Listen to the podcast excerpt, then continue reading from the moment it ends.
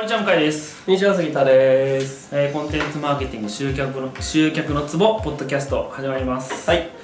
えーまあ、今回はですね、うん。ちょっと毛色が違いましてはいはいはいはい。ちょっと自己啓発の話をしようかなと思いますうん。もう自己啓発っていうとう何が思い浮かびますか、ん何？うん、何？まあまあセミナー業界にいた身としてはね僕はもうあえて今もその場にはいないと思っておりますけれども、うん。あのーまあよくあるのがこうテンション上げ上げではいはいはいはいはい。あのウェーイってなってうん。やりますみたいうんうんうん。で夢を語るみたいな。なそう夢を語るみたいな、うん。でそれをこじらせて、うん。Facebook に投稿しちゃうみたいはいはいはいはい。ななんかなんたらかんたらだなみたいな、まあ、要は、まあ、悪悪くというか、まあ、よく一般的に言われることとしては意識高い系。はいはいはいはいはい。マジで死んでほしいなと。うんうんというかなんか若者をそうやってそそのかしてそそのかすやつマジクズだなと思って。ほう。なるほど。まあ別に若者だけじゃないんですけど、まあ、うん自己啓発セミナー行ったことあるんですよ。うんうん。あの成功したいっつって、成功してねえから。そこにいた人ああはいはいはいはい。てかほっといても成功するじゃんそいつみたいうんうんうんななんて言うんでしょうね。全くもってこう無駄だと思うんですよね。うーんなるほど。いやだからなんかこう必要な人っていると思うんですよ。うん。そういうのが。例えばまあいろんなトラウマがあってうん。行動できないとか、こういろんな人と会うとその対面恐怖症じゃないですけどいろんなそのせ日常生活とかやりたいことがんあるのにその制限がかかってしまう。っていうのに対しては意味があることだと思うんですよね。うん。だけど中身ないのにうん。中身ないやつをうん。とりあえずこう上げ上げにさせてうん。こう勘違いさせる。うんうんマジで罪深いなとああなるほどね。まあそういう側面はあるだってなんつうかなあの思う理由としては、すごいいいところ見せるじゃないですか。自己啓発って。うんうん例えばあの、まあ、よくある話で言うとエジソンはいの事例。うん。まあまあスティーブ・ジョブズとかも一緒だと思うんですけど、うん。まあ、エジソンの話で言うとあのまあフィラフィルメント。うん。フィラメントあどっちでもいいや。うん。作った電球のね。そう電球の、うん。あれを作った時にあのまあ要は今、えっと、失敗は成功の母じゃないですけど、うん。えーまあ、今までの99回失敗したんじゃないと。うん。うまくいかない方法を99回試しただけだみたいな。うん。言ったわけじゃないですか。うん。であと何でしたっけ？1%のうん。ひらめきと、えー、99%努力。うん。言ったわけじゃないですか。はいはいはいでねエジソンの功績のところにだけでこうスポットライトを当てるわけじゃないですか、まあこれちょっと余談になるんですけどテスラっていう人も実はいましてみたいな、はいはいはいはい。知ってます？この人、名前を聞いたまあ、テスラモーーターズのテスラ多うん。分そこから取ってると思うんですけど、もっとすごい人がいたんです。ようん。表には出てこない。うん。てかエジソンが邪魔しててみたいな消えちゃった人うんまあ、これぜひ調べてほしいんですけど面白いんで。まあまあそれは置くとしてうん。みんなそのスポットライトを浴びてる瞬間にうん。光当てる。まあそりゃそうですよね。そこしか目いかないじゃないですか。うん。例えばよく芸能界の話とかでもあるんですけど芸能界はすごい華やかなイメージみたいな。うん。僕でもあのー裏側すっげえ気使ってると思いますよ。みんな。うんうん。実際。だって誰だったかな。あのー東野さんっているじゃないですか。東野幸治。うんあの人もあんだけ結構テレビ見るじゃないですか。うんだね。毎日のようにぐらい、あんだけ出て500もらってないらしいですから月。うん。300吉本そう。なるほどね。これ300ぐらいじゃないみたいなうん。話になってくると思うんですよね。だけど 華やかじゃないですか。うん。うーん。だから自己啓発のうん。そういうのって、そっちばっかりフォーカスさせるからうん。あの なんつうかな。誤解させますよね。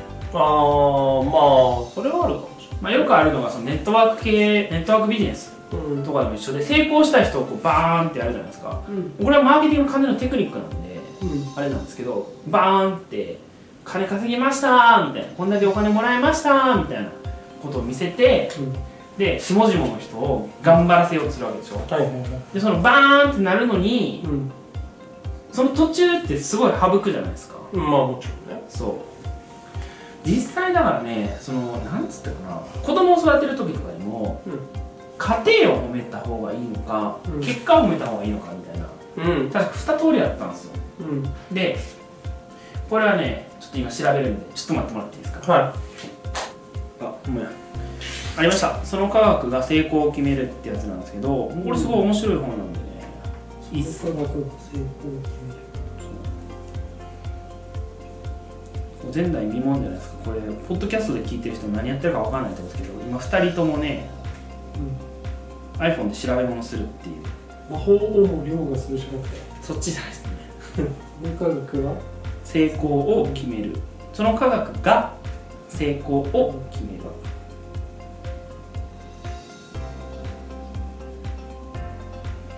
まあ実験できちんと裏付けを取ったって話ですね。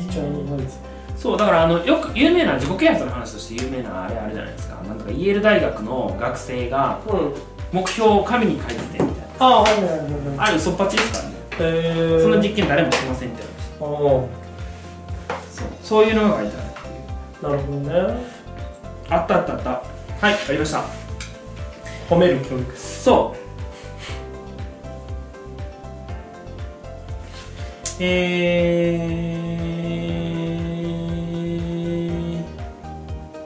ー、うん。だ褒めるにしても、うん。まあ、結論から言うと褒めるなら努力集中力時間管理などの行動に対して褒めるって話ですね。ああで結果に対して褒めるんじゃなくて。うん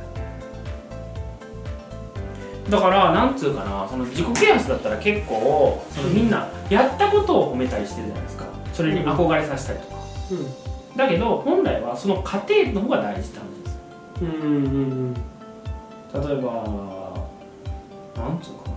まあ僕マラソンするんではいはいはいはい。あれなんですけどうん。42キロぐらい40 40キロぐらいからが一番しんどいんですよ。うんあと2キロもあんのかっていう気持ちになるんで不思議と。30キロぐらいやったらまあまだまだやなみたいな感じなんですけど、うん。30後半から40キロとかになってくるとめっちゃしんどいですよ。ねうん。うん気持ち的に。まあ体力的にも多分そうだと思うんですけど。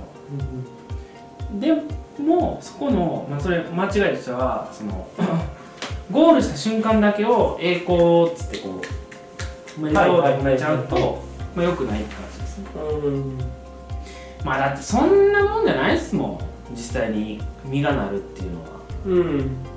僕もその大学一浪してやりましたけど、うん。毎日12時間勉強してましたからね。そうだよね浪人生。そうそういう話ですよ、うん。それがあって初めて実が花が咲くって話なので。うん。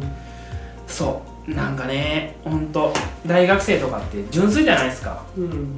だからなんか憧れってあるじゃないですか。うん。あのー、ワンピースじゃないか。えー、ジャンプでもう連載終わっちゃいましたけど、うん。ブリーチって漫画があったじゃはないいですか、はその中でもうこれ名言やなって思うのが、うん。憧れというのは理解に最も遠い感情だよみたいな。おお言ってたのを知りません？知らなあ本当ですか、まいうん。あ、そういうセリフがあるんですよ。うん。あのまさにそれやなって思います。へえそれ憧れてる限りうん。その途中道中とか全く見えないじゃないですか。うんうん。みんなあの人みたいになりたいんだうん。だけどその途中が抜けてるんで本当自己啓発罪深いなと。結局実際それではじ憧れて始めるとうん。ほぼ挫折しますもんね。うん。っていう話。憧れってでも一番楽な感情じゃない？うん。今の自分のはい。状態でできる最大のなんか、自己投影ですもんね。うん、確かに。だからなんだろうアニメ見てるみたいなああ映画映画にそうそう、ん。アイドルを応援するみたいなさ、はいはいはい自分努力しなくていいですよね。そうそうそうそうそれってすごい楽でしょかるわ。人として一番正しい姿だとまあその成功するしないとか幸せにするしないっていうのは別として、で人間として一番楽な姿だと思うんだよねそれって。確かに。みんなケチつけますもんね、うん。政治家に対してとかね。有名な人に対してもね。うん。わかるが、まあ、あのキングコングの西野さんとかはいはいはい。大してもそうっすもんね。うん。相方どこ行ったって話ですなんかしてるんじゃない？話題に話題にすらならない感じですねそうそうそうまあそれはいいんですけどでもね片やね自己啓発が大事な時もあると思うんですよ。うん。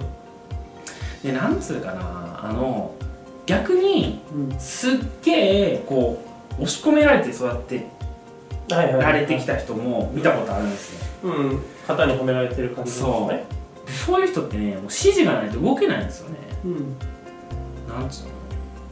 あのあれですよ。これも自己啓発の話よくあるのが象の話。なんか杭あ鎖に繋がれた象がみたいなその鎖を外されても動かないってやつね。そう。もうマジでそれを間近に見てうん。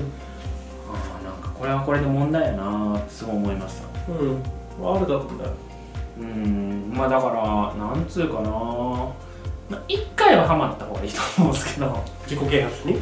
うん、なるほどね。一回ぐらい人生で、だけどあのー、片や冷静になる部分も大事なんだねと思います。ああまあね。あーもうあハマっても半年とかにそきって思います。なるほどね。セミナーに行かなくていいああじゃあなんか。本本読むだけでいいああなるほどね。7つの習慣さえ読めばいいです。7つの習慣はもはや自己啓発に入るの一応入るんじゃないですか。あれが本来じゃないですか。ああまあまあ多分。もっとなんかモチベーション的なやつのイメージが強いから自己啓ああ発分かる分かる。それは無駄です。どっちかというと7つの習慣とかだって哲学的な話になってくるから。なるほどね。イメージで言うと、はい。仕組みとかさシステム的な話になってくるかでもねそのモチベーション的な話もあのね苦労してからじゃ出てこないんですよ。らああとある高額の自己啓発セミナー行ったことありますけど、うん。あの何がやりたいんですかみたいなことをその聞かれても出てこない人っていますもん。うんうん世の中。いっぱい。うん。うんそういう人はねまず頑張れって話ですよ。うん。まあ、うん、もうちょっと苦労が足りないんじゃないかなと。思って頑張頑張まあ要は、頑張る方向性もないからなそうなって。うんまあ、確かにね。あのなんつうか頑張るっていうかうん今まで他人のあれで戦ってたからって話です。うん。他人が用意したステージの上で戦ってたから別に問題意識持ってなかったんでうん。そこを出ろって話、うん。まあ、そういう意味で頑張るって話。なるほどね。か問題意識持って動けって話です。ねうん。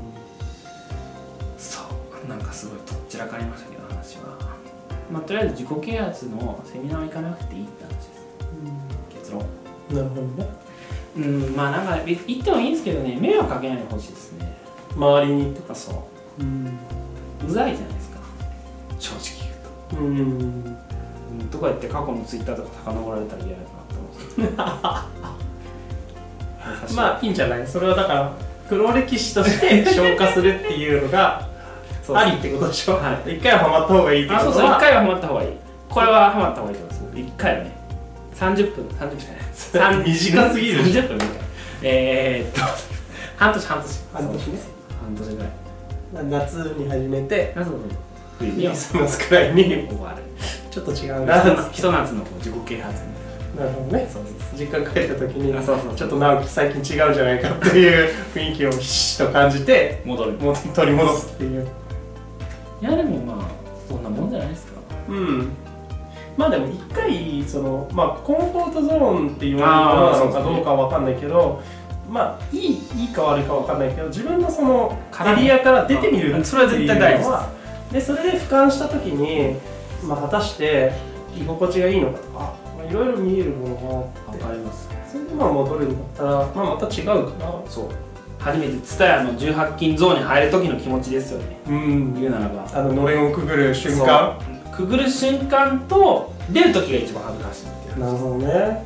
今の人ってくぐんの？いやどうなんでしょうね。もうやっぱ DMM とかパチェイじゃないのわかんない お金払うとしても、あの下足見えますけどね。あ人入ってるんや、もうそれじゃアニメイトとか入る方が恥ずかしかったですけどね。ああそうね。高校生の時とか。そうだね出てくる時もものすごい恥ずかしかっそっちの方が確かに。た人通り多いところにあるんで そう。そう。ねそっちの方がね。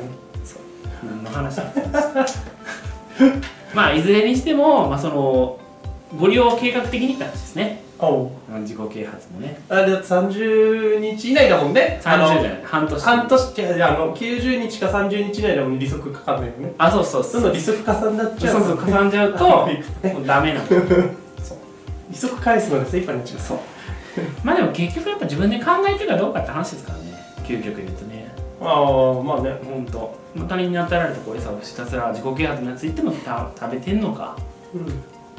ちゃんと与えられた餌を自分で調理してやるのかって話です。そうだね。もう事故は啓発されてないですそう。なってくる洗脳されてるだけやみたいな。洗脳し直されてるだけやみたいな。くっつく先変わっただけ確かに。確かに。本末転倒ですからそれ。っていう話です女でいいんだろうかって話ですけど。はい。